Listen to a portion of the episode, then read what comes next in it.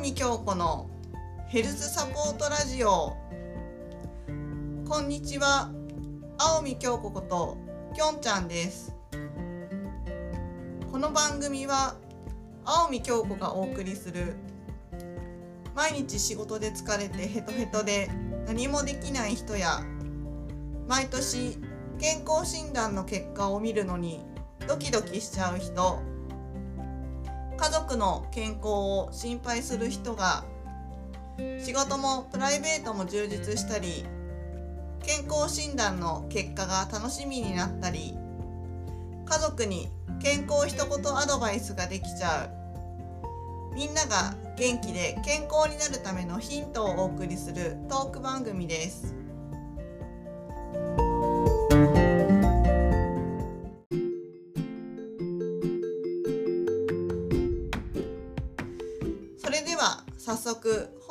のコーナーを始めたいと思います。教えてきょんちゃんこのコーナーは視聴者さんから寄せられた医療や健康の疑問について私青見京子が答えていくコーナーになります本日はペンネームほうれん草を食べたら痩せるかなさんからいただいたメッセージを紹介したいと思います。メッセージありがとうございます。先日健康診断を受けました。血圧が150で高かったみたいです。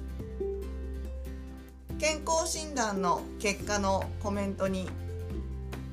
今回の血圧値から高血圧が疑われます。この状態が続くと望ましい血圧レベルの人と比べて約3倍脳卒中や心臓病にかかりやすくなります。適度な運動禁煙お酒を減らす減塩野菜を多くして果物も適度に食べるなど生活習慣の改善が必要です。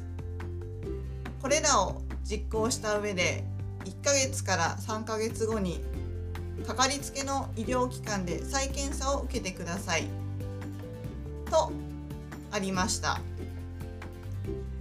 私自身今は何ともないのにコメントにあったようなことをいろいろやらなきゃいけないんでしょうか。正直症状もないのに取り組むのがめんどくさいです。というメッセージになります。ほうれん草さんは健康診断で血圧が高かったですがほうれん草自身さんの、えー、体が、まあ、何とも症状もないしそんな中でいろいろ節制するのが億劫で今本当に頑張ってやる必要があるのかできたらこのままの生活を送りたいっていう希望があるみたいですね。高血圧や糖尿病脂質異常症はこれらを総合して生活習慣病と呼ばれていますが血圧に限らず生活習慣病ってどれもそんなに症状がないんですよね。多少あっても少し疲れやすいかなと感じる程度でそれももう年だななんて思ってしまえばそれで済んじゃうくらいのものかもしれません。なのに症状がないのに運動しろとかお酒が好きな人に対して、まあ、おつまみを我慢したりお酒を減らしたりとか好きなことを制限されてしまうので正直やりたくないし億劫だと思うかもしれません。ではなぜこんなにもコメントのように注意喚起されているのかというと高血圧のまま過ごしていると。今まで当たり前だと思っていた生活がだんだん送ることが難しくなってしまうからです。高血圧が続くと人が生きる上で一番大切な心臓の機能が弱くなってしまったり心臓や脳の血管がダメになってしまって出血を起こしてしまうことがあります。具体的には心臓の機能が弱まると不整脈といって心臓の拍動のリズムが乱れて心臓から血液を送れなくなってしまってえ、まあ、胸が痛くなったり息苦しくなったりといった症状が出てくることがあります。心臓の拍動のリズムの乱れる時間や回数が多くなるとお薬を飲むのはもちろんですが心臓にペースメーカーという装置を入れて拍動のリズムが正常に動くような電気信号を送ってもらう必要があります。ペースメーカーを一度入れると定期的に電池の交換が必要になるので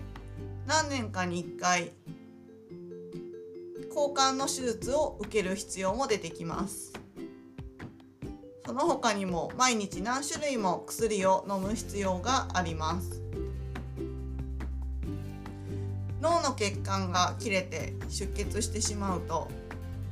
大きな血管が破裂したら死に至ることもありますし細い血管の出血で一命を取り留めても麻痺といって手や足が通常のように動かせなくなってしまう症状が残ってしまうことがあります。具体的には物を掴む力がとても弱くなってしまったり箸を持って食事をすることがま難しくなってしまったり最近ですとスマートフォンとかで、まあ、指先を細かく使うものも増えてきているのでそういったのがうまくもしかしたら動かせたりするのが難しくなるかもしれません。まあ、そういった当たり前に生活している中で、まあ、手とか足とか使っているものが急に使えなくなってしまうっていうことがあります。ほうれん草さんは今の生活を続けたいという希望だと思いますが本当に何もしなくて今の生活がいつまで続けられるのかっていうのが、ま疑問として残りますもしかしたら今からちょっと我慢して、あ、例えばですけれども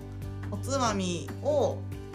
まあ、いつもだったら柿の種とか食べポテトチップとか食べてたとしたら野菜スティックをちょっと取り入れてみるとかしたら、まあ、今の生活に近い生活を何もしなかった時より長く続けられるかもしれません。ほうれん草さん自身がこれからどんな人生を送っていきたいのか、まあ、ちょっと年齢も分かりませんけれども、まあ、これから50歳60歳70歳80歳と迎える上でほうれん草さん自身がどんな姿で過ごしているのか自分自身で想像してみてほしいなと思います。その上でじゃあ今どんな行動をすればいいか。考えてみてはいかがかなと思いました。